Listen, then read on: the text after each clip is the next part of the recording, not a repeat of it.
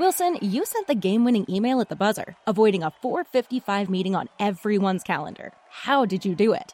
I got a huge assist from Grammarly, an AI writing partner that helped me make my point. And it works everywhere I write.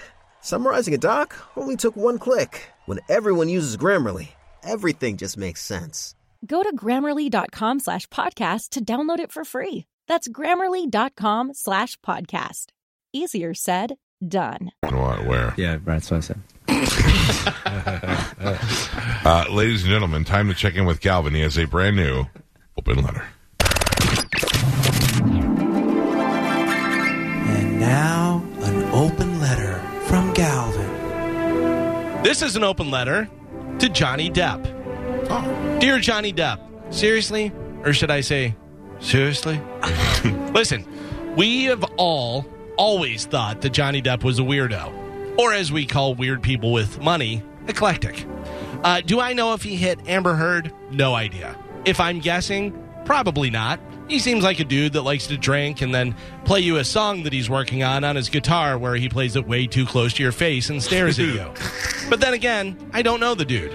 Do I think Amber Heard hit Johnny Depp? 100%. Why? Because we have all met or dated a girl like that before. You can see it in her crazy eyes. She has the I'm hot and can do whatever I want face. She also has the look of a girl that thinks there's no way a man will hit me back, no matter how much of a psycho bitch face I am. Surprise! Listen, you should never hit a woman. That's a saying that's been around for many years. I have a bit of a caveat to uh, that saying. You should almost never hit Yeah. a woman. I've seen videos where it has happened, and after seeing it, I have said out loud, Well, what did she think was going to happen?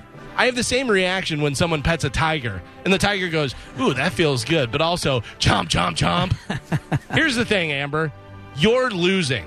All you're doing is making people like Johnny Depp more and making them dislike you. And those are people that didn't really have an opinion on you before. Before, you were kind of like gluten. We knew gluten was in bread, but nobody really cared until it came out that came to our attention that gluten was a crazy skank that'll poop in your bed. And now everyone hates gluten. Johnny Depp, after this trial is over, he wins. Which I don't even know what he wins besides everyone finding out that he just likes to get drunk and jam on guitar with a bunch of old other old weirdos. Johnny will have, and if this is possible, even more hot younger chicks coming at him, telling him, I'd never poop in your bed. Or I will poop in your bed if that's what you're into. At some point, Johnny Depp went from the kid that was in 21 Jump Street to the guy that was Captain Jack Sparrow in those pirate movies to just being Captain Jack Sparrow in real life. And now he's just trying to get away from some angry bird that poops out of his ship's crow's nest. I'm Galvin from The Mike Calta Show, and this has been an open letter to Johnny Depp.